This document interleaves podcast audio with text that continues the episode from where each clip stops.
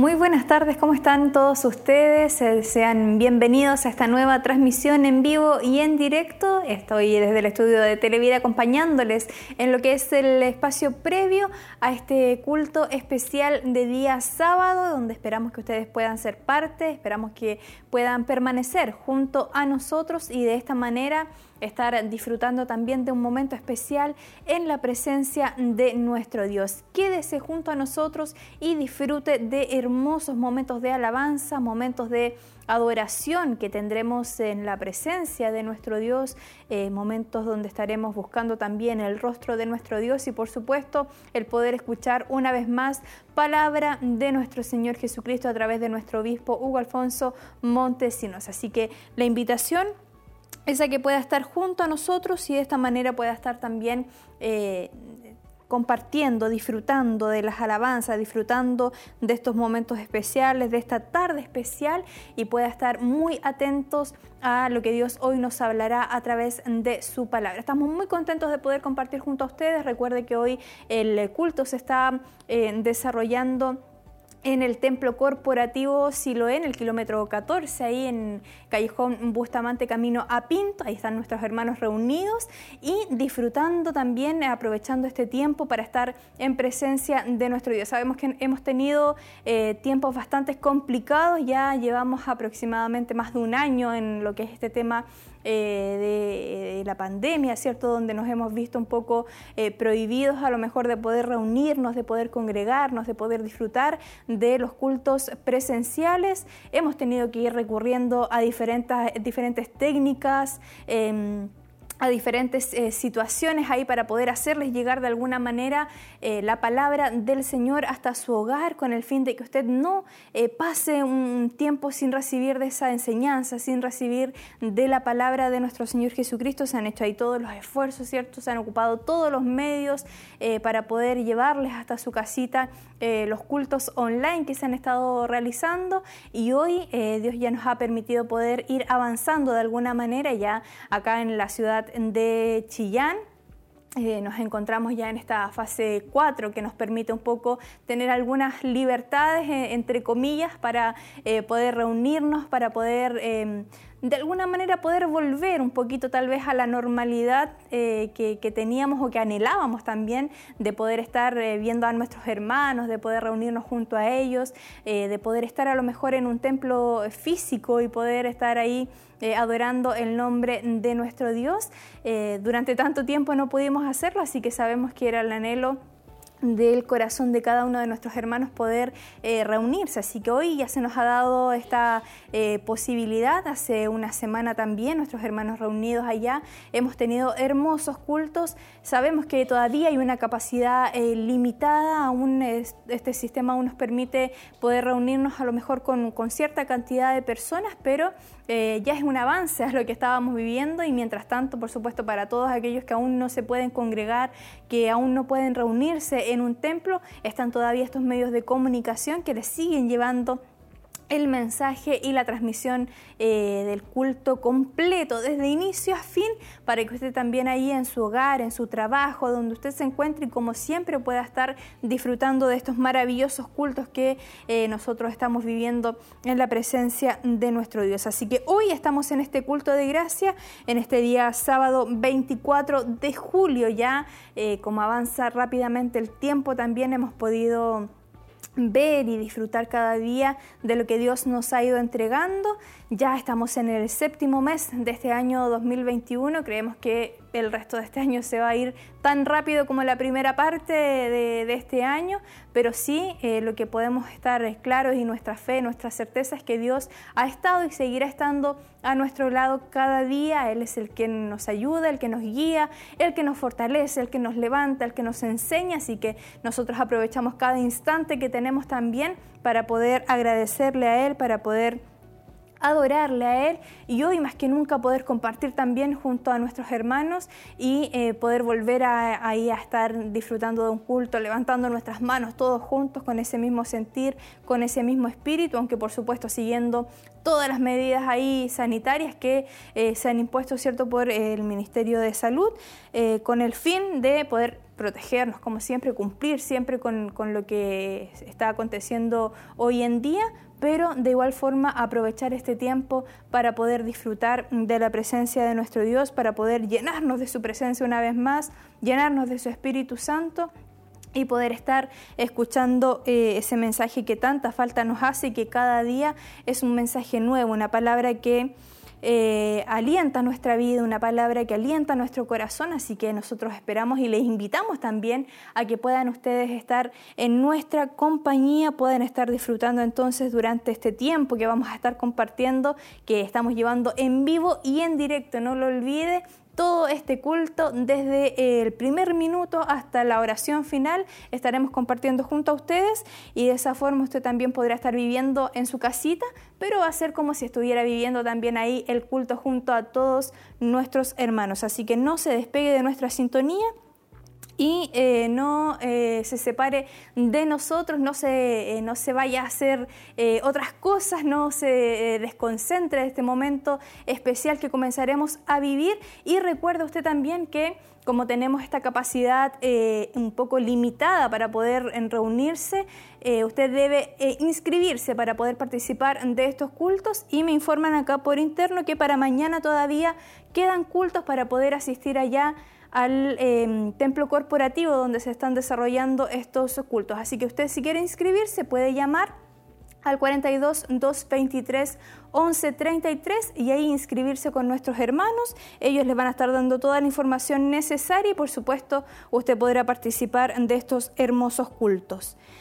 Em, queremos saludar también a nuestros hermanos que se unen a nuestra sintonía a través de los diferentes medios de comunicación, a todos nuestros hermanos a través de Radio Emaús en el 92.5 y en el 102.9, por supuesto a nuestros hermanos que están ahí a través de internet, también en la señal de televida.cl y emaús.cl y por supuesto a nuestros hermanos que fielmente también están ahí conectados a través de Facebook, a quienes les invitamos desde ya también a dejar sus saludos, a dejar sus comentarios, a ser parte de esta transmisión, a poder a lo mejor comentarnos cuáles son sus expectativas para estos cultos, eh, la bendición también que es para ustedes poder tener esto, esta oportunidad de disfrutar de estos cultos a través de las redes sociales, a través de YouTube también. Por supuesto, usted puede comentarnos ahí. Estamos en vivo y en directo y esperamos que ustedes puedan de alguna manera ser parte de esta hermosa bendición y no se separe de todo esto que, está, eh, que estaremos viviendo, de todos nuestros hermanos. Ya en pocos minutos estaremos compartiendo junto a ustedes los primeros momentos de alabanza, donde usted también podrá gozarse ahí y preparar su vida para recibir palabra del Señor, que como lo mencionaba, hoy estará eh, en la voz de nuestro obispo Hugo Alfonso Montesinos con el nombre Transformados por el alfarero. Es el tema, el mensaje que hoy vamos a estar escuchando, así que todos nuestros hermanos eh, deben estar muy atentos, a lo mejor aprovechar estos minutos para culminar ahí todo lo que usted esté haciendo eh, reunirse con su, familia también, traer ahí a su esposo, a su esposa a su lado para que puedan estar juntos eh, siendo parte de estos cultos, a, los, a sus hijos también, a los pequeños, para que ellos puedan impregnarse de esta presencia también de Dios tan maravillosa que puede fluir a través de estos medios de comunicación. Así que le invitamos a ustedes también ahí en su casita a formar estos cultos junto a nosotros, a, a poner el televisor con volumen un poco más alto, a lo mejor con la radio un poco más con volumen y de esa forma también pueden ustedes estar viviendo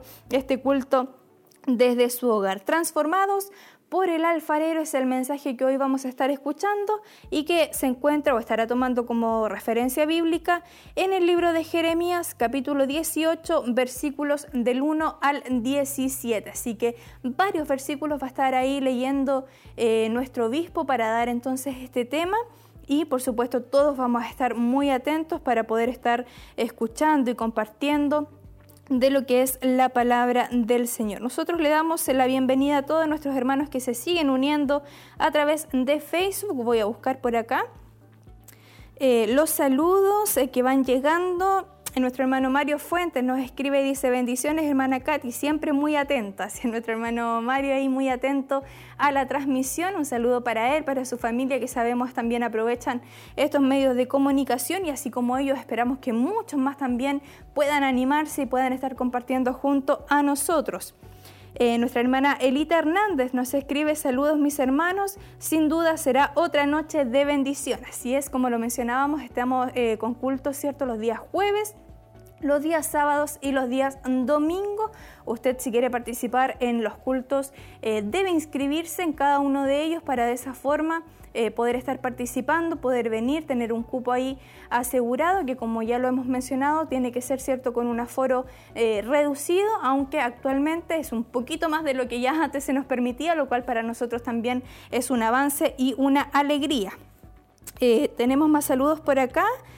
Eh, José Guajardo Padilla dice, Dios les bendiga a todos mis hermanos en Cristo, Jesús viéndoles desde Quinquegua. Y un saludo entonces para eh, todos nuestros hermanos de Quinquegua, para nuestros hermanos también de eh, los diferentes alrededores de la ciudad de Chillán, de los locales también, los templos Bethesda, que sabemos siempre ellos están ahí muy pendientes de las transmisiones, nuestros hermanos em, de Coihue, con nuestros hermanos de Santa Raquel, nuestros hermanos de Quinquegua, de San Nicolás también, siempre están muy atentos, de Minas del Prado, ahí cuando eh, pueden alcanzar la señal, siempre ellos están muy, muy atentos y compartiendo junto a nosotros. Así que para nosotros es una bendición el poder compartir junto a ustedes, el poder llevar hasta su casita esta transmisión en vivo y en directo de lo que es este culto de gracia. Me llega por acá, lo voy a abrir. Em, llega otro saludo de nuestro hermano Daniel Seguel. Dice, saludos a mis hermanos del ministerio. Dios les bendiga mucho. Una vez más seremos bendecidos por las alabanzas y Dios ministrará nuestra vida por medio de la palabra de Dios. Sin duda es una gran verdad. Dios eh, bendecirá nuestra vida. Él bendice nuestro corazón a través de las alabanzas, a través de eh, los momentos eh, de ministración y a través, por supuesto, de la poderosa palabra de nuestro Dios. Él siempre tiene un mensaje especial para nuestra vida. A lo mejor eh, si usted se encuentra pasando por situaciones adversas, por situaciones difíciles, por problemas que usted cree no tienen una solución cercana, yo le invito a que en esta tarde pueda poner toda su fe en nuestro Dios y pueda estar muy atento al mensaje que Dios hoy ha preparado para cada uno de nosotros. Él cada día tiene una porción para nosotros, para alimentar nuestro espíritu y esta noche esta tarde no es la excepción, Dios también hoy nos bendecirá, Dios también nos hablará hoy, así que esperamos eh, que usted pueda estar muy atento, pueda dejar este tiempo, pueda dedicarse solo a estar en la presencia de nuestro Dios, a conectarse con Él, a buscar de Él, a agradecerle también, porque no, Él ha sido muy bueno, Él ha estado con nosotros eh, cada día, nos ha ayudado, eh, nos ha protegido, nos ha bendecido. Eh, nos ha estado ahí fortaleciendo en cada momento también, así que es un momento especial para poder con todo nuestro corazón decirle gracias Señor. Así que yo les invito en este momento a compartir también todo lo que va a estar ocurriendo en este hermoso culto de gracia.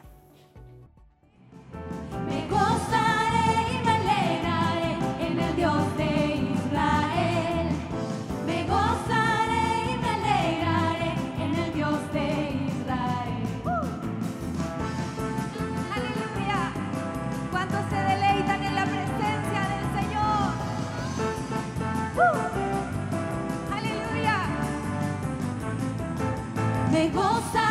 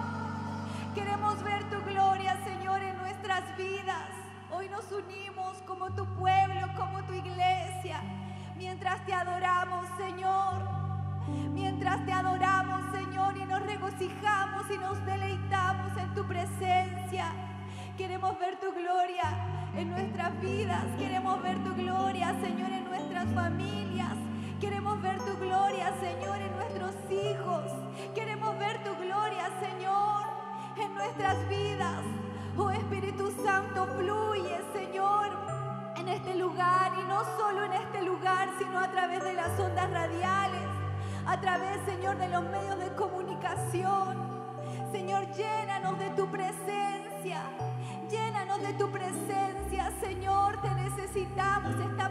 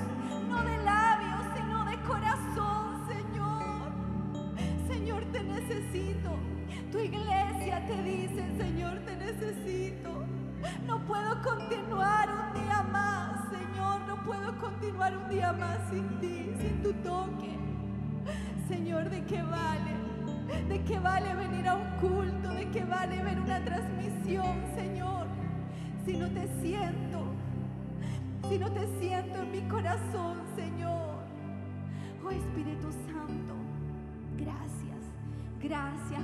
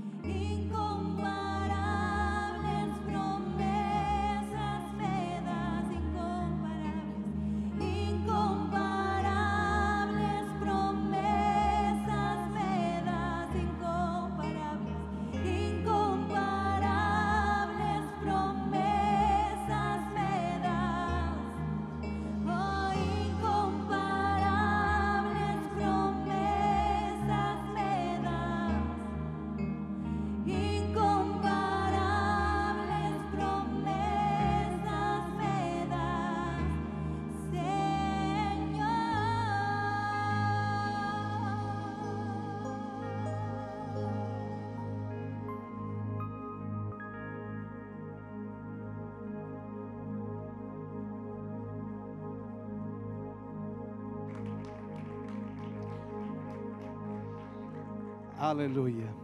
Gracias damos al Señor. Bendito sea el Señor. Puede sentarse mi hermano, mi hermana. Dios le bendiga. Eh, damos muchas gracias al Señor de poder estar hoy reunidos aquí, poder adorar, exaltar el nombre del Señor, darle a Él toda alabanza, toda honra y toda gloria. Gracias damos también por su esfuerzo de estar aquí hoy y de poder acompañarnos en este culto. Esperamos que ya esté siendo bendecido, esté siendo bendecida y que lo que viene más adelante, que es la palabra, también pueda ministrar su corazón en una forma especial. Eso deseamos en el día de hoy.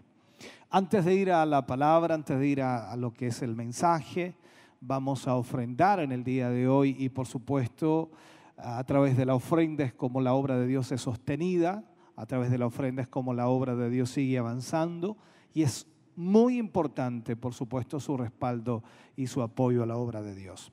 Hay dos maneras para que usted pueda ofrendar a quienes están aquí en el templo.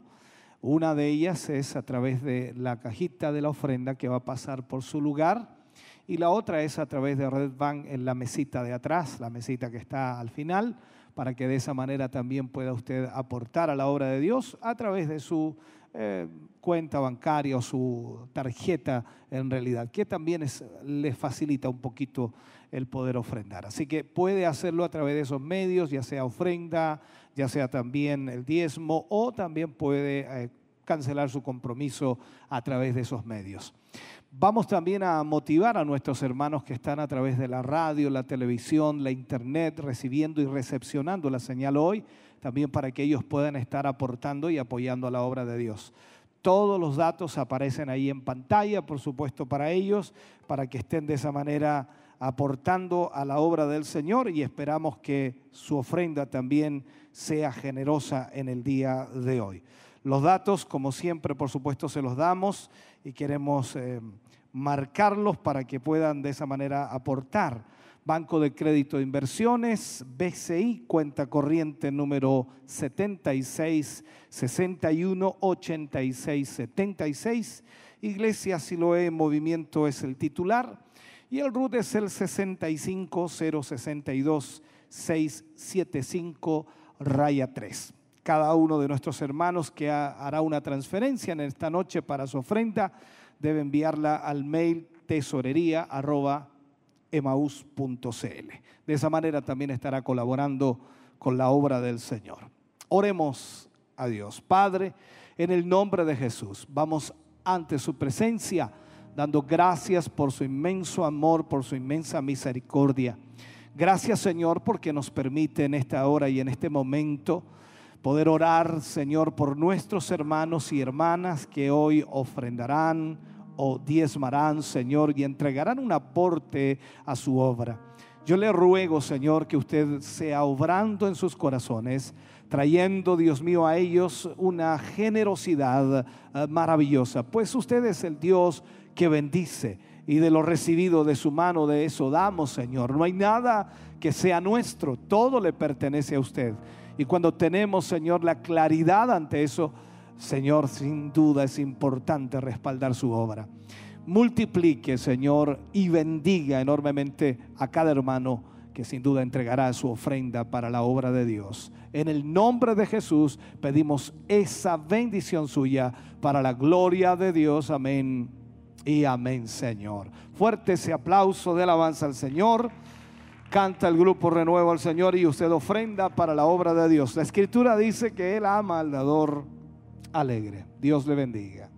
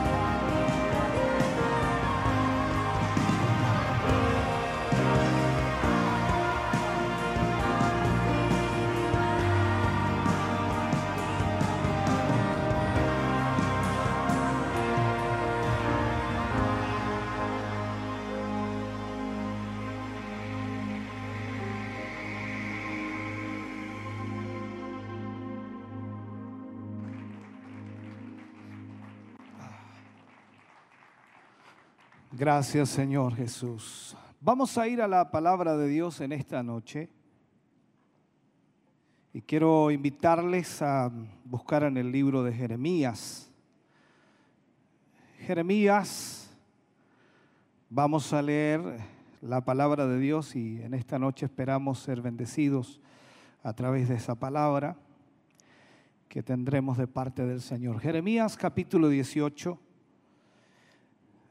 leeremos varios versículos hasta el 17, del 1 al 17, para tomar eh, como base a lo que hablaremos en el día de hoy. Jeremías capítulo 18, versículo 1 al 17.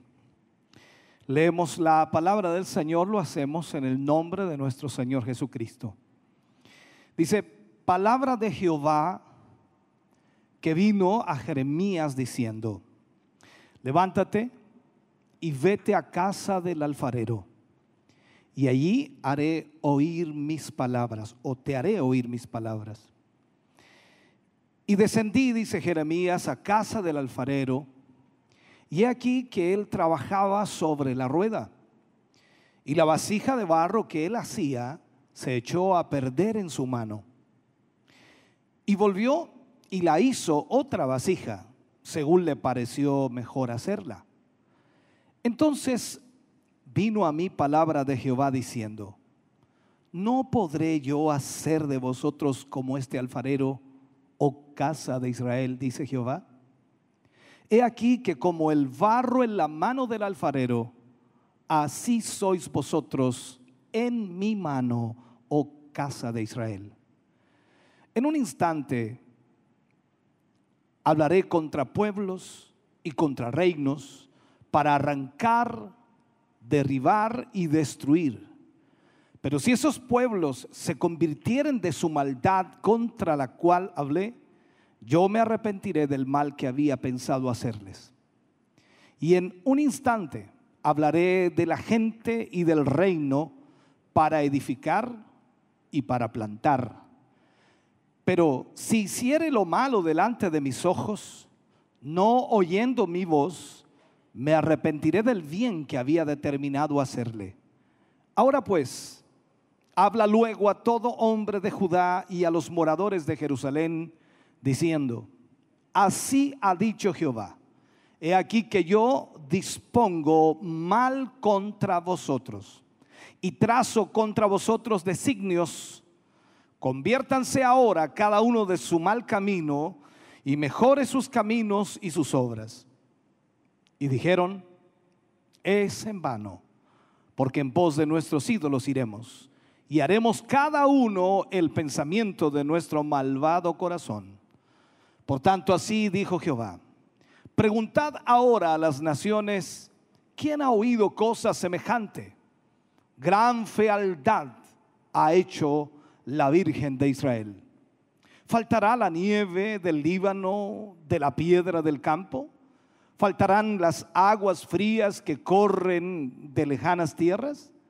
Porque mi pueblo me ha olvidado, insensato o insensando, perdón, a lo que es vanidad y ha tropezado en sus caminos, en las sendas antiguas, para que camine por sendas y no por camino transitado para poner su tierra en desolación, objeto de burla perpetua. Todo aquel que pasare por ella se asombrará y meneará la cabeza. Como viento solano, los esparciré delante del enemigo, les mostraré las espaldas y no el rostro en el día de su perdición. Oremos al Señor. Padre, en el nombre de Jesús, vamos ante su presencia. Oramos, Señor, para que en esta noche, a través de su palabra, podamos abrir nuestra mente y nuestro corazón y podamos, Señor, entender a cabalidad lo que usted quiere enseñarnos. Una sola palabra, Señor, puede cambiar nuestra forma de pensar. Una sola palabra puede cambiar nuestra actitud. Una sola palabra puede cambiar, Señor, nuestro comportamiento. Señor, yo le pido y le ruego que su Espíritu Santo nos guíe en esta noche para poder ministrar a su iglesia, a su pueblo. no tan solo a quienes están aquí reunidos, sino también a aquellos que están a través de los medios de comunicación. Extienda su mano, Señor, y obre poderosamente a través de su palabra. Que sea su palabra, Señor, un refrigerio para muchos. Que sea su palabra, Señor, una guía para otros. Que sea su palabra una exhortación para otros. Que sea su palabra una corrección, Señor. Padre, háblenos de acuerdo a nuestra necesidad espiritual y que podamos hoy, Señor, ver a través de esta palabra que usted se preocupa por nosotros. En el nombre de Jesús pedimos esa gracia divina suya para la gloria de Dios. Amén. Y amén, Señor. Fuerte ese aplauso de alabanza al Señor. Aleluya. Gloria al nombre del Señor. Vamos a hablar, no sé por cuántos minutos, creo que será un tema de unos 45 minutos aproximadamente. Vamos a hablar y vamos a colocar un título a este mensaje, como siempre lo hacemos, para diferenciarlos quizás de otros temas que hemos hablado, quizás del mismo pasaje o de algún versículo de este pasaje. Hay muchos eh, puntos aquí que tratar, pero creo que no tendremos el tiempo suficiente para tratarlos. Pero hoy hablaremos transformados por el alfarero, transformados por el alfarero. Si vemos la historia de Israel y también la historia de Judá, a quien por supuesto Dios estaba hablándole en esta profecía o en estas palabras de Jeremías, eran días malos, días difíciles, tiempos de crisis en donde la tormenta se veía rodeando literalmente el horizonte para llegar y golpear a Israel. Recordemos que Israel en sí estaba dividido, estaba el reino del norte y estaba Judá por el sur. Y el reino del norte estaba compuesto por diez tribus. Estas tribus, por supuesto, habían caído en las manos de los asirios y ellos las habían dominado de alguna forma y los ejércitos extranjeros habían arrasado literalmente las ciudades, habían asesinado a los hombres jóvenes y también a los adultos y habían violado a las mujeres. La situación en Israel, Israel era muy, muy difícil. De Israel literalmente ya no quedaba nada, hablo de las tribus del norte. Y Pasados casi 100 años, los ejércitos babilonios acechaban el reino de Judá. Ahí estaba Judá. Y en Judá estaba también, por supuesto, eh, Jerusalén. Y la pregunta era de ellos, ¿pasará aquí lo que pasó allá? ¿Pasará lo que pasó también en el reino del norte? ¿Sucederá? ¿Caerá Jerusalén como cayó Samaria? Eran las preguntas que ellos se hacían. ¿Será Judá, en otras palabras, borrada de la faz de la tierra? Esas eran las preguntas que ellos tenían ante la situación que estaban viviendo.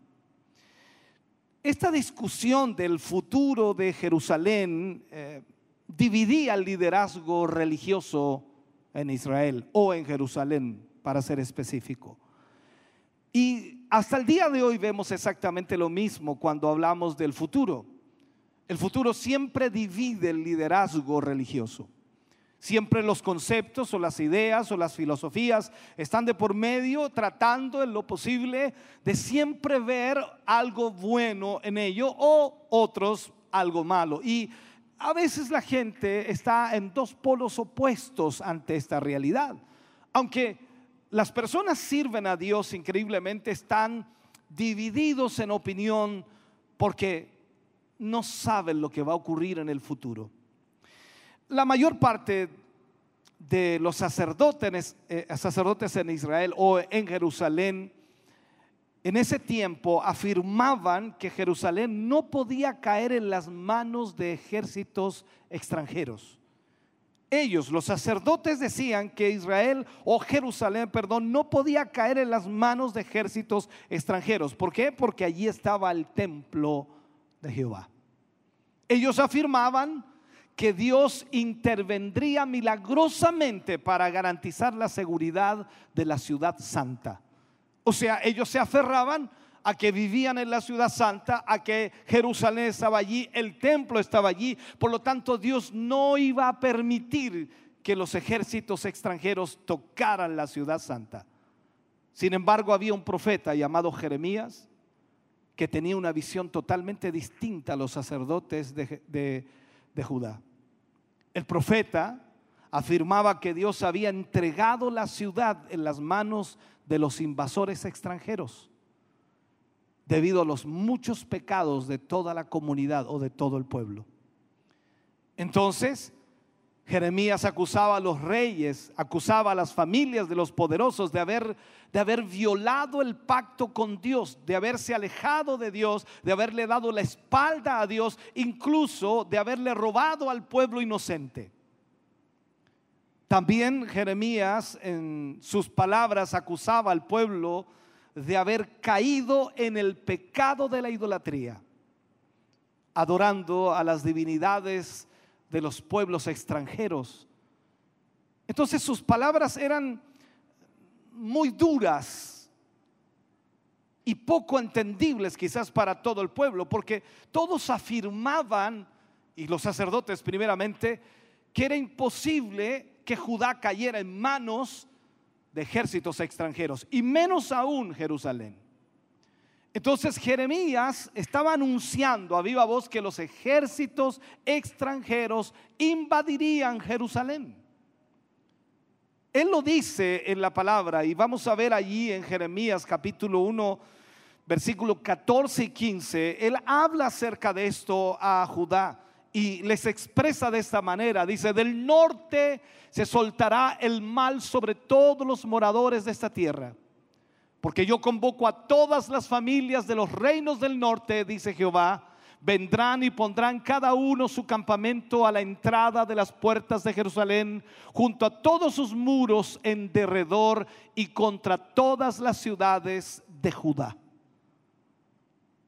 Eso es lo que decía Jeremías. Pero hay que entender el contexto de esto. Estaba hablándole a Judá, estaba hablándole al pueblo que tenía la ciudad santa, al pueblo que tenía el templo de Jehová. Por lo tanto, es, era como muy extraño. Nosotros también tenemos un cierto concepto en eso, que si somos hijos de Dios, nada malo nos puede ocurrir. Que si estamos haciendo la voluntad de Dios en lo que nosotros creemos que es la voluntad de Dios, nada malo nos puede suceder. Ese es nuestro concepto. Creo que no está muy alejado de lo que pensaban los sacerdotes aquí. Cuando hablamos y vemos la idolatría del pueblo, y también el profeta veía esta idolatría, le habla al pueblo de una manera bien directa. Jeremías capítulo 5, versículos 7 al 11, él les habla directamente al pueblo de Judá y le dice, ¿cómo te he de perdonar por esto? Sus hijos me dejaron y juraron por lo que no es Dios. Los sacié y adulteraron. Y en casa de rameras se juntaron en compañías. Como caballos bien alimentados, cada cual relinchaba tras la mujer de su prójimo. No había yo de castigar dijo Jehová, o no había de castigar esto, dijo Jehová, de una nación como esta, no se había de vengar mi alma. Escalad sus muros y destruid, pero no del todo, quitad las almenas de sus muros, porque no son de Jehová, porque resueltamente se rebelaron contra mí la casa de Israel y la casa de Judá, dice Jehová. O sea, cuando vemos estos versículos y vemos lo que Jeremías le expone a Israel, a Judá en este caso, lo mismo que había sucedido en el reino del norte estaba sucediendo en Judá. Y Judá se aferraba a que a ellos no le podía suceder porque allí estaba el templo de Jehová. El pueblo en sí estaba muy confundido ante esta situación cómo discernir la verdad, cómo entender la verdad o cómo saber cuál de estos mensajes era de Dios. Por un lado, los sacerdotes diciendo que no sucedería eso porque Dios no permitiría que los ejércitos extranjeros se apoderaran de Jerusalén, ni mucho menos entraran al templo. O sea, en otras palabras, los sacerdotes estaban por la lógica, pero aquí había un profeta que decía todo lo contrario y exponía el porqué de la circunstancia. Entonces el pueblo estaba confundido. Creo que a veces nos pasa exactamente lo mismo. ¿Cuántas veces Dios le ha hablado a usted a través de un predicador, a través de un mensaje y le ha dicho que está mal y usted no lo acepta? Dice, no, ¿cómo voy a estar mal si yo voy a la iglesia? Yo, yo soy cristiano, yo soy hijo de Dios. Pero ¿estaremos realmente haciendo la voluntad perfecta de Dios? E, esta es la realidad y muchas veces la confusión existe en esto. Judá estaba confundido completamente. No sabía a quién creerle. La lógica dice de que le creían a los sacerdotes porque eran religiosos, porque eran los que supuestamente tenían la voz de Dios. El profeta Jeremías siempre solitario, lo rechazaban constantemente. Así que, ¿cómo creerle a ese profeta loco que anda diciendo que Dios nos va a enjuiciar? ¿De dónde saca eso este? Los profetas que también habían, por supuesto, en el sistema religioso, de la corte del rey, los profetas de la corte del rey, decían que Jerusalén no podía caer en manos extranjeras, que no podía caer en manos extranjeras. Pero Jeremías anunciaba juicio. En el capítulo 7, versículo 4, Jeremías les decía a ellos directamente y les hablaba, no confíen en esos que los engañan diciendo, aquí está el templo del Señor, aquí está el templo del Señor. Porque todo su discurso, todo el discurso de los profetas, el discurso de los sacerdotes era que Dios no iba a permitir porque allí estaba el templo del Señor los profetas, entendamos un poco el contexto, los profetas estaban acostumbrados a acompañar sus mensajes o sus profecías con actos proféticos eh, que de alguna manera, por supuesto, ilustraban sus enseñanzas o mostraban lo que ellos querían decir. Jeremías también hizo varios actos proféticos, pero quizás eh, el más memorable, el más relevante, el más importante de todos es el que hizo en la casa del alfarero. Jeremías escuchó la voz de Dios que le decía, tal como lo leíamos en el capítulo 18, versículo 2, levántate y desciende a la casa del alfarero y allí te haré oír mis palabras. Allí comienza esto extraordinario. Cuando Jeremías llega allí a la casa del alfarero, el profeta vio al alfarero que estaba trabajando en el torno o en la rueda, como así se le llama. El alfarero utilizaba esta rueda y era una máquina que tiene una superficie eh, redonda y plana. Se le llama también como platina y él estaba trabajando allí sobre eh, esta, base redonda y por supuesto también plana, estaba sobre un eje que la hacía girar. Y sobre esa platina el alfarero modelaba y torneaba el barro eh, con las mismas manos, manos húmedas, mojadas, a esa sustancia, nosotros decimos le echaba agua, pero en realidad se le llama de una forma bien especial un barbotina, que es en realidad la humedad que puede poner en el barro, una pasta con, con bastante contenido de agua. Ahora, el, el artesano allí moldeaba en esa rueda, tal como yo lo hago aquí, o no sé para qué lado lo hacía él. El punto es que él torneaba, por supuesto, ese barro por medio de apretones, por medio de estiramientos, él iba moldeando ese barro para que, para que pudiera formarse una vasija.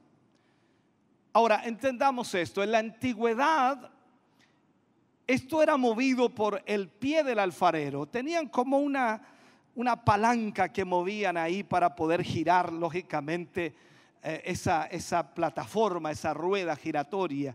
Era una rueda de madera que también giraba todo eso. Ahora, esto le daba al sistema suficiente inercia para que estuviera constantemente dando vueltas y de así el alfarero pudiera tener la facilidad de modelar, por supuesto, esa vasija.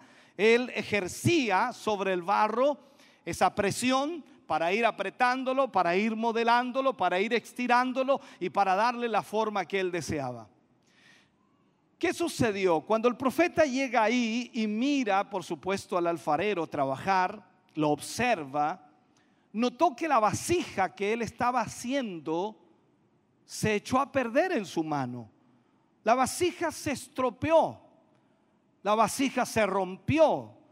No vamos a decir eso en realidad porque, claro, se estropeó, eso lo dice el versículo 4. Entonces, ¿Qué hace el alfarero cuando se le estropea la vasija que estaba haciendo? No sé, la amuña, la, presiona y la vuelve a colocar en la misma rueda y vuelve otra vez a trabajar en ella para formar una nueva vasija del mismo barro, del mismo barro. Entonces el alfarero une toda esa masa y vuelve a empezar de nuevo. Y esta vez la vasija que él estaba haciendo quedó bien. Y el alfarero entonces luego pudo colocarla en el horno para ir acortando esta historia. Eso fue lo que vio allí Jeremías, el profeta. Y allí Dios le vuelve a hablar al profeta, le vuelve a ministrar al profeta.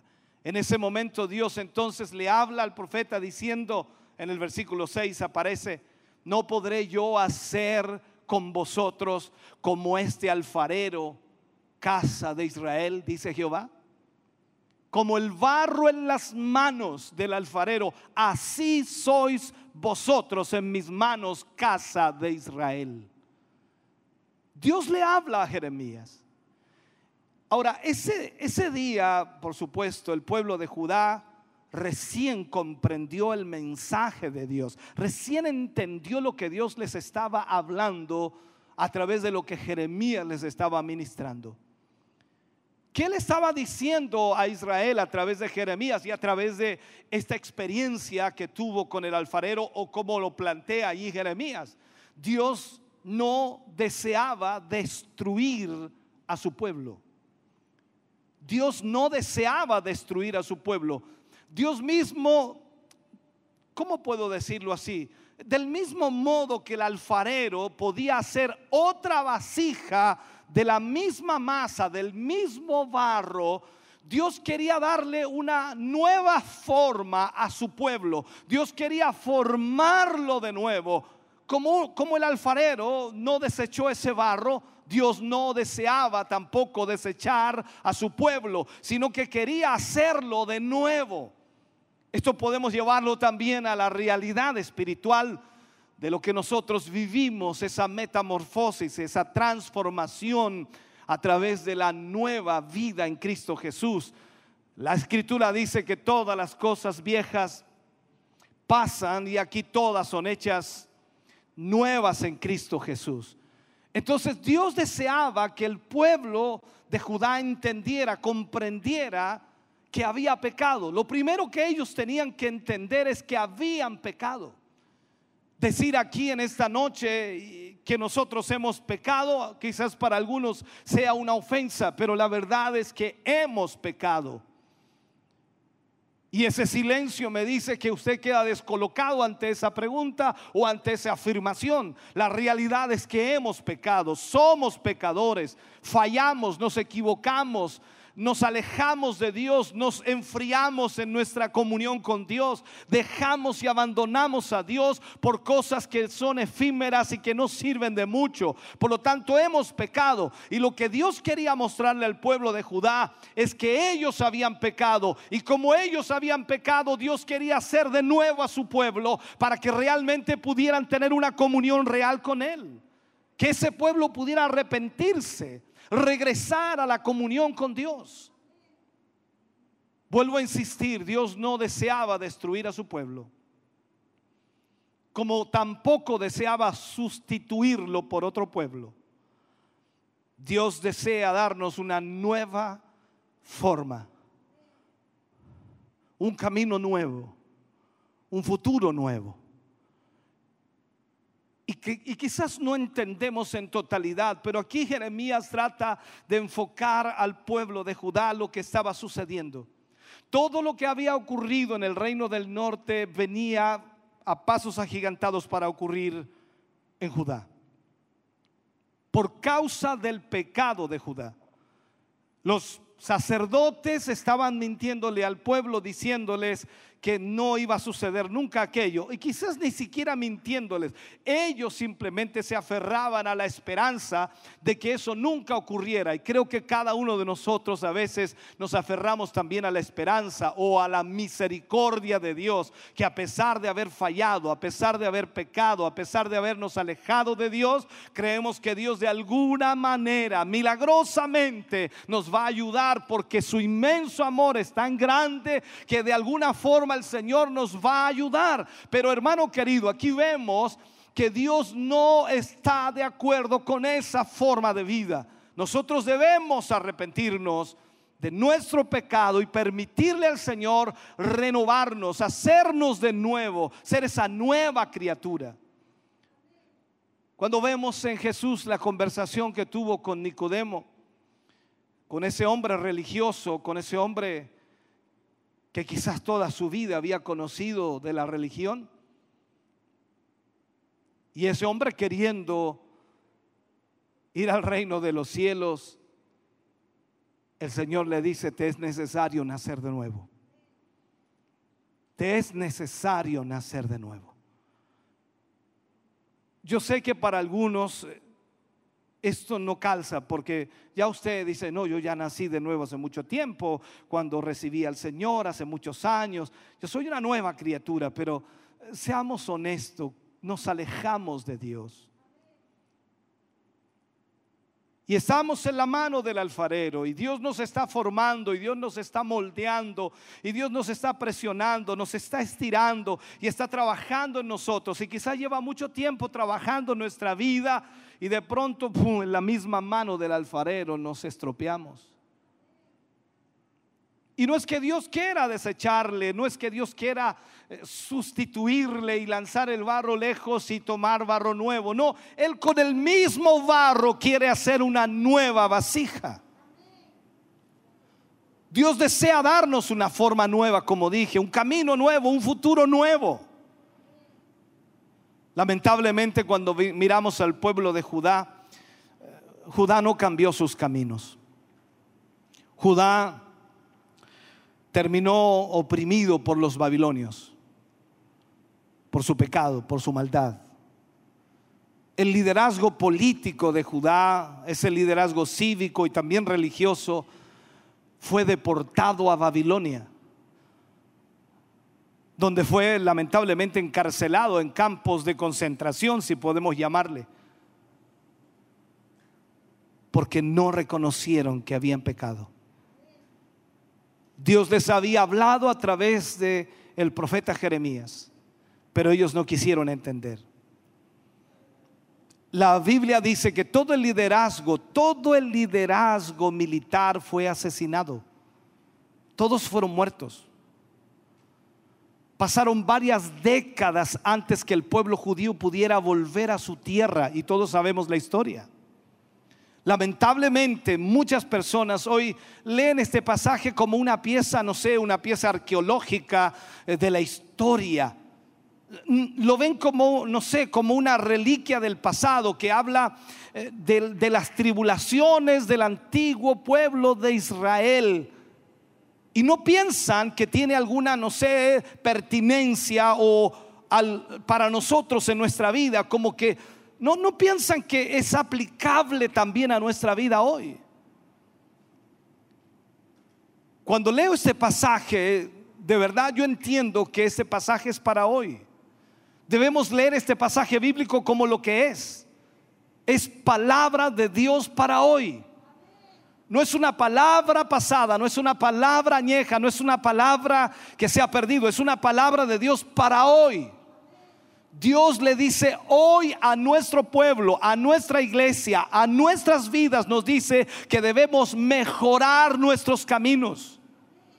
Tenemos que mejorar nuestras obras si queremos ver un futuro de paz y de prosperidad.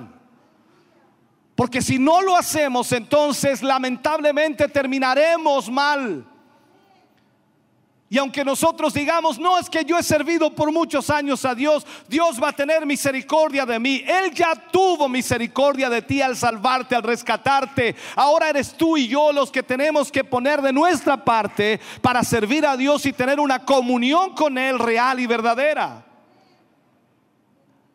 Hay demasiados evangélicos viviendo solo de la misericordia de Dios, fallando constantemente pecando constantemente, deliberadamente, esperando solo la misericordia de Dios. Y Dios desea un pueblo fiel. Dios desea un pueblo que le busque, un pueblo que se consagre, un pueblo que se comprometa, un pueblo que entienda, un pueblo que comprenda lo que significa servir a este Dios grande y poderoso.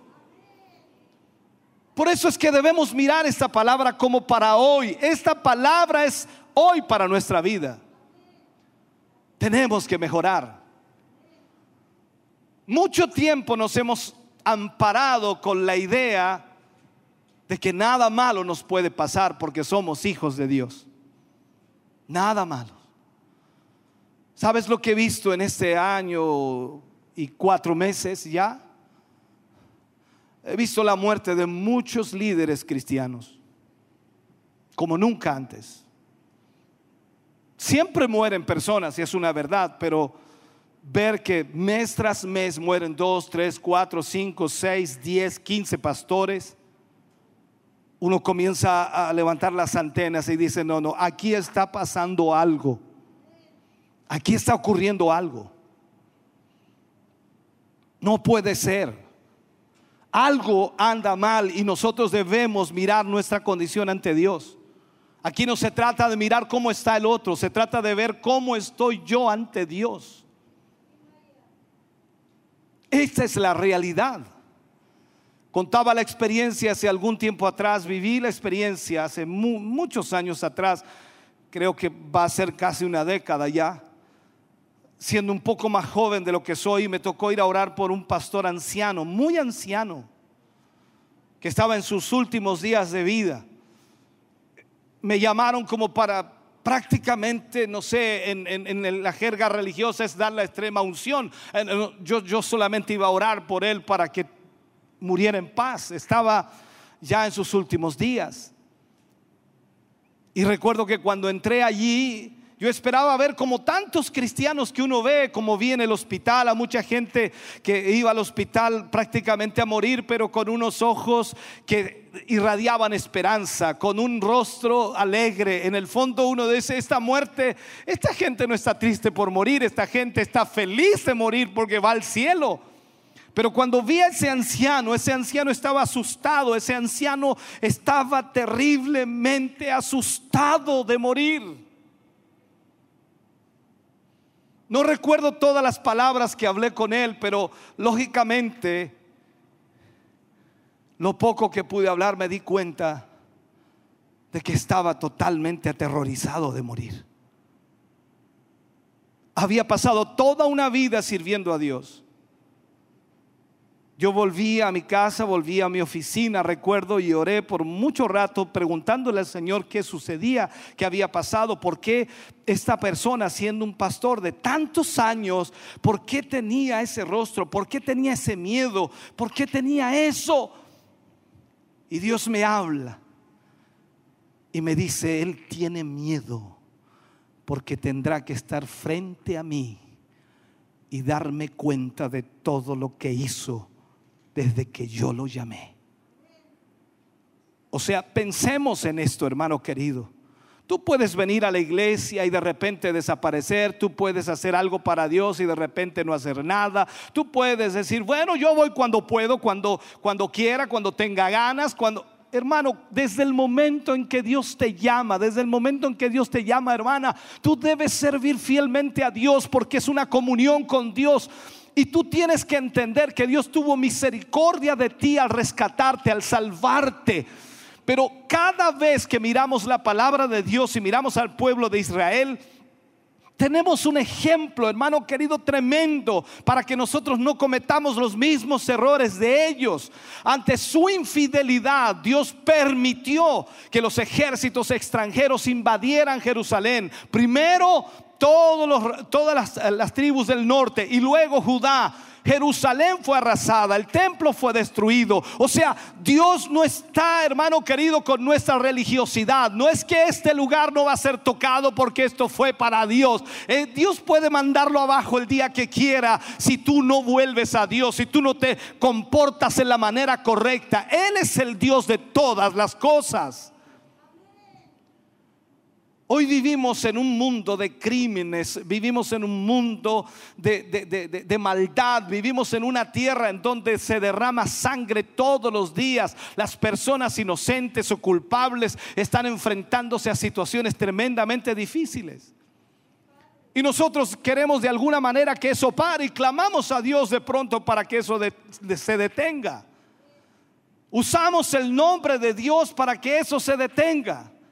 Pero la verdad es que a veces lo usamos en vano, porque simplemente justificamos nuestros excesos con la forma de vivir que tenemos. La corrupción tiene un precio muy alto. La maldad en el corazón del hombre tiene un precio, precio muy alto. Hermano querido, y eso debemos cambiarlo. Hay crisis de valores en este tiempo. Y esa crisis de valores carcome nuestro corazón carcome al pueblo de Dios. Es como decir algo, el pueblo de Dios está muriendo a plazos, poco a poco está muriendo. Si no cambiamos nuestros caminos, enfrentaremos un juicio de Dios. Yo sé que para algunos dicen, no, Dios no nos va a enjuiciar. Escúchame bien lo que hizo con Israel. Él no quería destruir a Israel, él no quería sustituir a Israel. Él quería cambiar a Israel. Él quería que Israel fuera un nuevo Israel, que pudiera realmente servirle con fidelidad. Dios hará lo que sea para que tú y yo sirvamos fielmente al Señor. Esta es nuestra realidad en este día. Y claro, cada uno de nosotros pensamos, ¿cómo lo vamos a hacer? Este pasaje de Jeremías es un pasaje que nos lleva a pensar cómo estamos ante Dios. Porque si estamos en la mano del alfarero, entonces Él nos está modelando. Él nos está formando. Él nos está dando la manera o la forma correcta. Pero muchas veces nos destruimos en la misma mano del alfarero. Y Él vuelve a hacernos de nuevo. Muchas veces has tenido que comenzar de nuevo. Hace algunas semanas atrás conversaba con un hermano y él me, era muy sincero y me decía, pastor, yo como que no me dan ganas de, ir a la iglesia porque eh, como me alejé tengo que comenzar de cero otra vez y eso me, me complica. Y yo que fui una persona importante o líder, volver de cero como que no, no, no, no me encaja. Vas a tener que reiniciar. Porque la fidelidad, Dios demanda eso. Ahora, la buena noticia, hermano querido, es que el juicio de Dios no destruye, sino transforma. Por eso le pusimos a este mensaje transformados por el alfarero. El único que puede transformarte es Él. Y lo va a hacer a través de su presión, a través de su estiramiento va a darle vuelta a la rueda, no sé cuántas veces va a darle vuelta a la rueda, y va a estirarte, y va a presionarte, y va a hacer lo que tenga que hacer para que de esa manera tú puedas entender lo que Él quiere de ti. Vuelvo a decirte, Dios no quiere destruirte, Dios quiere darte una vida nueva. Dios no quiere destruir a la iglesia, sino que quiere transformar a la iglesia en una comunidad de fe, una comunidad vibrante en la gracia de Dios, que realmente eso pueda bendecir a la comunidad que nos rodea, que nosotros podamos ser luz para ellos, que podamos con nuestras palabras y con nuestras obras demostrar la gran misericordia que Dios ha tenido para con nosotros. Hermano, Dios no quiere destruir al pueblo, sino que Él quiere darle un nuevo futuro una nueva vida. Todo lo que nosotros podemos imaginar y cuando vemos este pasaje y los sacerdotes religiosos decían que no, era imposible. Dios de alguna manera sobrenaturalmente va a proteger a su ciudad, va a proteger al templo, va a proteger Jerusalén porque es la ciudad de Dios. Tú y yo también a veces pensamos lo mismo, que no importa cómo estemos, Dios nos va a proteger, somos sus hijos. Pero estamos siendo fieles a Dios, esa es la gran incógnita. Quiero dejar hasta aquí este mensaje. Quizás tengo mucho más que decir, pero creo que es suficiente. Este año, cuatro meses que ha pasado de pandemia y que quizás comienza a abrirse, no lo sé. No sé si esto continuará, si parará, no lo sé. No tengo nada que decir de parte de Dios en esa área. Pero sea cual sea la situación, yo debo ser fiel a Dios. Sea cual sea la circunstancia que enfrentemos de aquí en adelante, tú debes ser fiel a Dios. No podemos escudarnos ante la religiosidad y decir, no, el Señor nos cuidará, nos protegerá, el Señor nos guardará, porque este es templo de Jehová. Vemos que no es así. Si somos infieles, si le fallamos, si pecamos deliberadamente, si lo abandonamos, si le damos la espalda, si comenzamos a cometer hechos que dañen la honra de la obra de Dios y dañen la honra de nuestro Señor, no nos espera nada bueno. Dios tendrá que volvernos a hacer. Y para hacernos de nuevo nos va a doler. Vamos a tener que sufrir. Y la verdad es mejor reconocer si Judá hubiera reconocido su pecado, si Judá hubiera reaccionado correctamente, Babilonia no hubiera conquistado a Judá. Nunca hubiera sido llevado cautivo, pero ese es el problema del ser humano. Siempre el corazón del hombre está declinado al mal. Siempre está yendo hacia el mal. Y es ahí en donde nosotros debemos tener un cuidado único con nuestra propia vida. Porque la verdad, mis hermanos, en estos meses no han sido fáciles. Y muchos se han debilitado en la fe, muchos se han alejado de Dios, muchos han perdido la comunión con Dios. Dios no es el templo, Dios no es la iglesia física, la que vemos aquí como templo. Dios quiere tener comunión con nosotros. Él lo dijo, Él yo no habitaré más en casa hecha por mano del hombre. Yo habitaré en el corazón del hombre. Él habita en ti, habita en mí. Y Él está en todo lugar donde nosotros vayamos, está con nosotros. Por lo tanto, tú y yo debemos tener una comunión con el Señor. Yo espero que a través de esta palabra que hemos analizado por un momento puedas entender lo que le pasó a Judá. Lamentablemente puede pasarnos a nosotros. ¿Qué nos resta hacer? Solo mirar nuestra vida y arrepentirnos de nuestra maldad, de nuestro pecado y permitirle al Señor hacernos de nuevo. Aunque eso duela. Pero yo prefiero estar en las manos del alfarero y ser formado a su manera para que podamos hacer su voluntad. Póngase de pie, mi hermano, vamos a orar al Señor. Padre, en el nombre de Jesús, vamos ante su presencia en esta noche. Yo le doy gracias, Señor, por, por esa palabra que hemos podido ministrar a su pueblo, a su iglesia. Tú sabes cómo está mi corazón. Tú conoces, Señor, mis luchas y las presiones que vivo. Y tú conoces, Señor, el corazón de cada uno de tus hijos y de tus hijas. Hoy estamos delante de ti como pueblo tuyo, Señor, pidiendo misericordia, pidiendo perdón por nuestros pecados, rogándote, Señor, que una vez más tengas misericordia de nosotros. Perdónanos.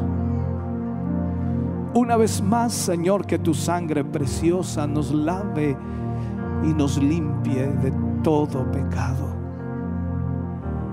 Solo tú, Señor, puedes hacerlo.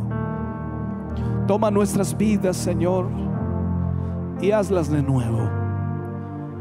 Toma nuestro ser, oh Dios, y transfórmalo. Tú eres el alfarero, Señor.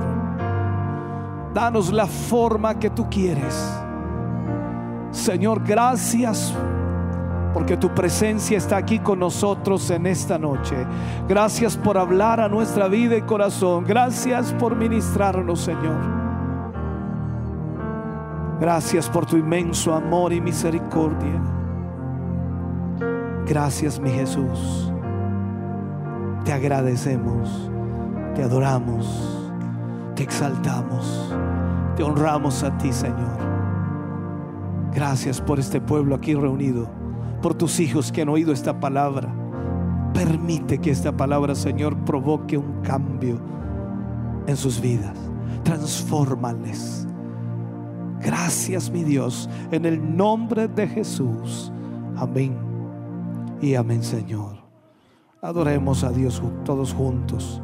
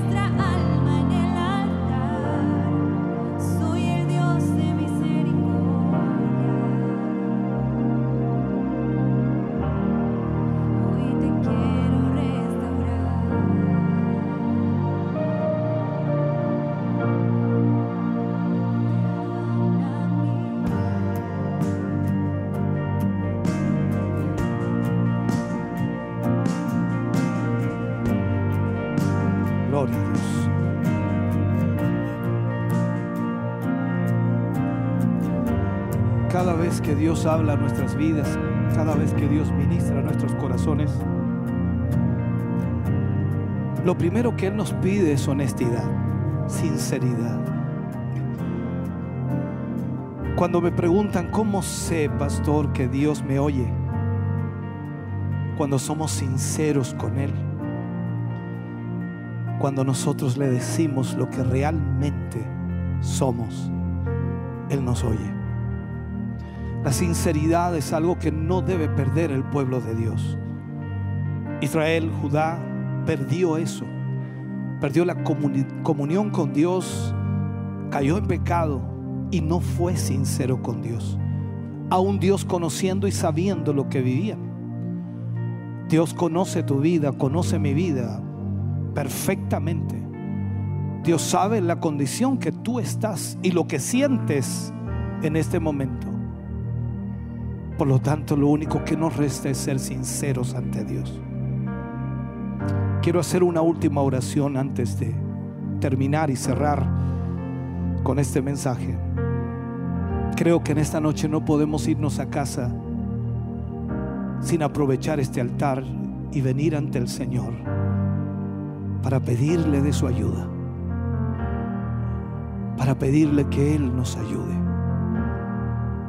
Ha sido difícil, ha sido complejo, han habido momentos en los cuales tú has flaqueado a tal magnitud que no has querido continuar y que no has querido seguir. Han habido momentos en que sencillamente no no te ha interesado ser fiel a Dios. La lucha se ha tornado difícil. Y quizás podríamos poner todo lo que ha sucedido en este año, cuatro meses, como una excusa valedera ante Dios.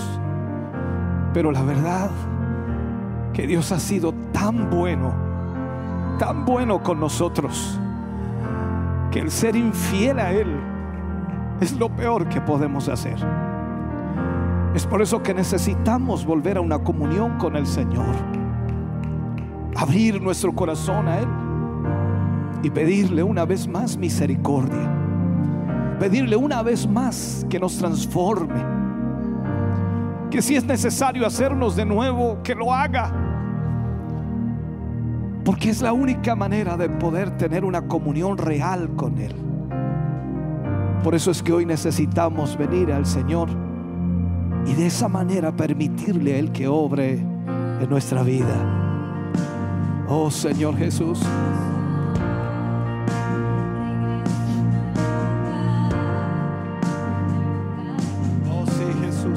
Jesús.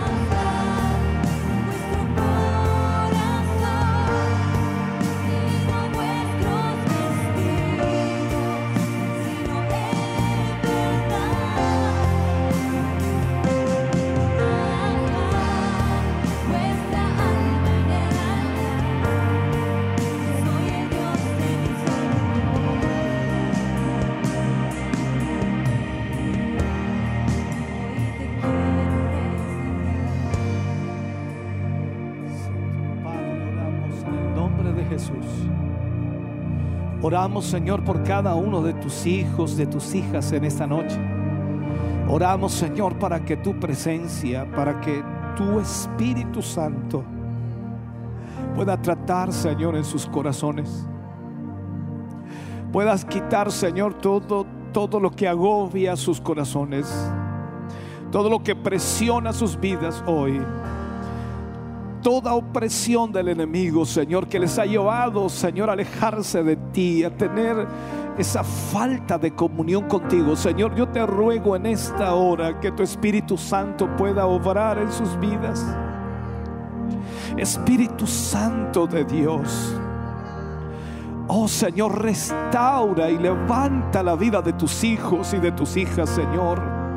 Rompe, Dios mío, con toda obra del enemigo, con toda atadura que pueda, Señor, estar entorpeciendo esa relación contigo, Señor. En esta noche yo te pido, te ruego, Señor, que tu Espíritu Santo traiga sobre sus vidas liberación, Señor, y que puedan ellos, oh Dios eterno, sentir como sentían antes tu presencia, tu Espíritu, el fluir de tu poder en ellos, Señor, la seguridad de que tú estás con ellos, Señor, y que estás allí para ayudarles y levantarles, Padre. Espíritu Santo de Dios, obra aquí en esta noche en tus hijos.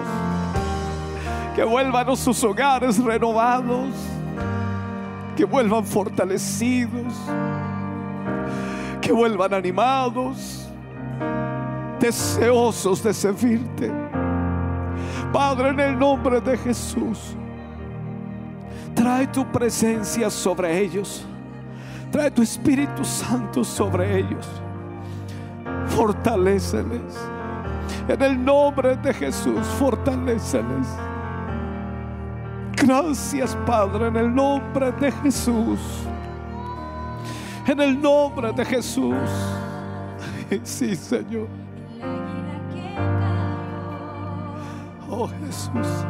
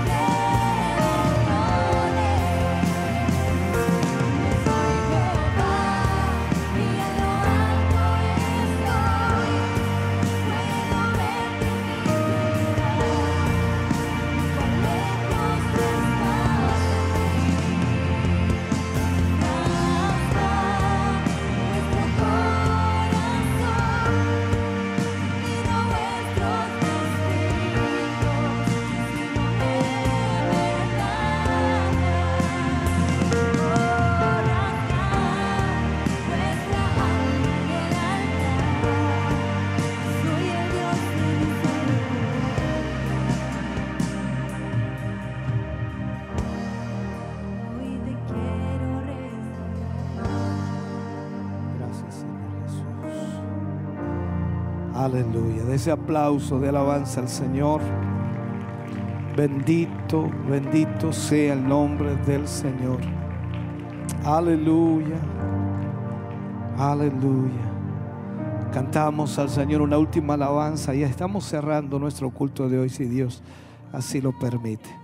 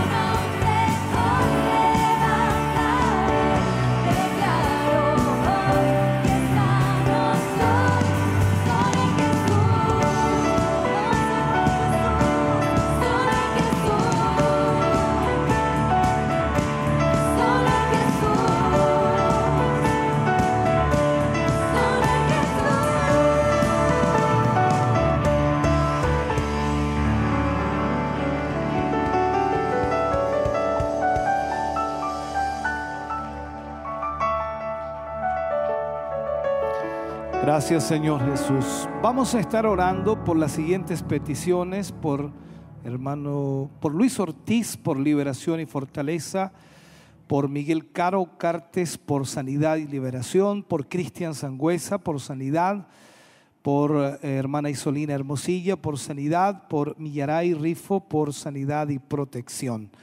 Todas estas peticiones las pondremos, por supuesto, en oración final y también estaremos orando para ser despedidos a nuestros hogares y espero se vaya contento, se vaya bendecido. Y recuerden, mañana estamos aquí desde las 11 de la mañana nuevamente para nuestro culto de celebración. Mañana estarán algunos hermanos de Minas del Prado con nosotros y así cada semana, sábado y domingo, estarán con nosotros algunos hermanos de los locales también para compartir estos cultos con nosotros. Oremos al Señor. Amado Dios, te damos muchas gracias, agradecemos infinitamente eh, tu gran amor y misericordia.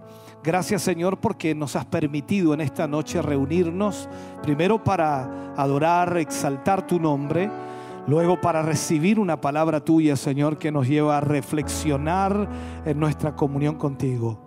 Al mismo tiempo, Señor, te damos gracias por ello. Te damos gracias por esta palabra. Te pedimos, Señor, que cada hijo tuyo, cada hija tuya pueda, Señor, guardar esta palabra, ponerla en práctica, llevarla, Señor, a la práctica. En el nombre de Jesús. Señor, al concluir y cerrar nuestro culto de hoy, presentamos todas las peticiones que hemos leído. Y te pedimos, Señor, que tú puedas extender tu mano, puedas obrar un milagro, puedas traer sanidad, puedas traer liberación, Señor, sobre cada vida, cada circunstancia, cada problema, ya sea de enfermedad, Dios mío, o problemas familiares, situaciones emocionales o espirituales, Señor, seas tú obrando en cada uno de ellos. Señor, gracias por lo que tú harás en aquellas vidas al concluir y cerrar nuestro culto hoy, nos vamos contentos, nos vamos bendecidos, nos vamos también fortalecidos. Gracias Dios mío por tu gran amor y misericordia una vez más. Llévanos ahora guardados en el hueco de tu mano bajo tu bendición que es del Padre, Hijo y Espíritu Santo. Amén. Y amén Señor. Ese aplauso es de alabanza para el Señor. Dios les bendiga grandemente. Gracias por haber estado con nosotros en esta noche. Bendiciones del Señor. Hermoso culto, hemos estado viviendo en este día sábado, culto de gracia. Nosotros esperamos que todos ustedes hayan aprovechado también esta instancia para poder estar eh, disfrutando, compartiendo junto a nosotros de la presencia de nuestro Dios y por supuesto de este hermoso mensaje, el cual también estuvimos escuchando, el cual llevaba por nombre eh, se los digo aquí inmediatamente, transformados por el alfarero. Ahí estuvimos entonces estudiando el libro de Jeremías, capítulo 18, versículos del 1 al 17. Y recuerde usted que este mensaje o esta transmisión queda en nuestras plataformas de Facebook, de YouTube, también están en nuestras páginas, así que usted si quiere volver a escuchar, volver a vivir este culto, puede hacerlo, puede ahí estar eh, navegando por eh, nuestras redes sociales y de esa manera encontrar también este mensaje para volver a escucharlo y volver a ser bendecido, por supuesto, por la presencia de nuestro Dios. Nosotros agradecemos a todos ustedes, a todos quienes han estado en nuestra compañía, quienes han estado ahí eh, muy atentos durante esta transmisión y esperamos que Dios les haya hablado de una manera especial, les haya animado, les haya eh, provocado algo especial, algo maravilloso en su vida, en su corazón. Y por supuesto dejarles invitados para el día de mañana al culto de celebración a partir de las 11 de la mañana y recuerde que si usted quiere asistir eh, presencial al culto se está realizando ahí en el kilómetro 14 Callejón Bustamante, camino a Pinto. Usted puede llegar directamente al lugar o bien puede también estar llamando acá al 42 223 1133 para obtener la información que usted desee. Vamos a trasladarnos a Facebook para poder estar eh, leyendo los saludos de nuestros hermanos quienes estuvieron participando junto a nosotros. Muchos saludos estuvieron eh, llegando, así que estamos muy contentos también por la respuesta de todos nuestros hermanos. Saludamos a nuestro hermano Roberto Veloso, quien nos envía también Bendiciones, eh, la familia Veloso Ulloa dice está viéndoles ahí, así que un saludo para nuestros hermanos que siempre están también muy atentos a la transmisión. Eh, nuestra hermana Cintia Merino escribe Amén, gloria a nuestro Dios, se siente su presencia, Señor, aleluya, aleluya, mi Dios. Dice ahí nuestra hermana confirmando también, gozándose junto a las alabanzas y junto a todo el desarrollo de lo que ha sido este culto. Eh, Victoria Leiva escribe Dios bendiga a su siervo y a la iglesia. Nuestro hermano Misael Bonillas también nos escribe Háblanos Señor, hermosa palabra. Eh, Samuel Saavedra dice gracias a Dios por su hermosa palabra que nos da fuerza cada día para seguir este hermoso camino. Nuestra hermana Blanca Mella también ahí está comentando, interactuando junto a nosotros. Virginia Rodríguez, bendiciones desde Coihueco, nos escribe un saludo para todos nuestros hermanos de Coihueco. Elvia Domínguez dice muchas bendiciones desde San Nicolás. María José dice hermoso culto.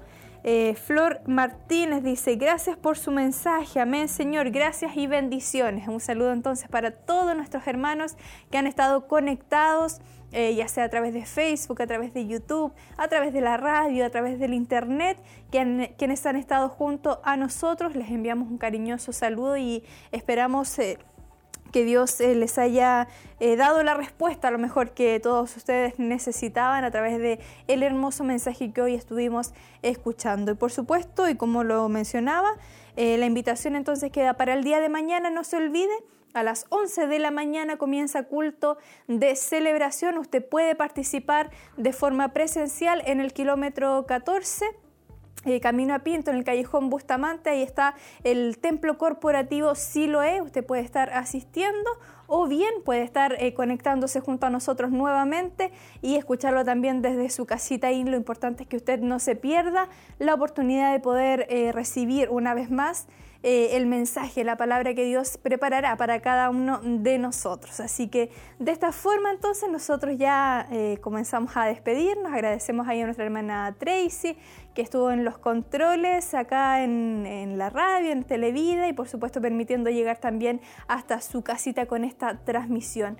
Esperamos que tenga una muy buena noche, que Dios le bendiga grandemente y nos volvemos a encontrar en una nueva oportunidad si Dios así lo permite. Bendiciones del Señor.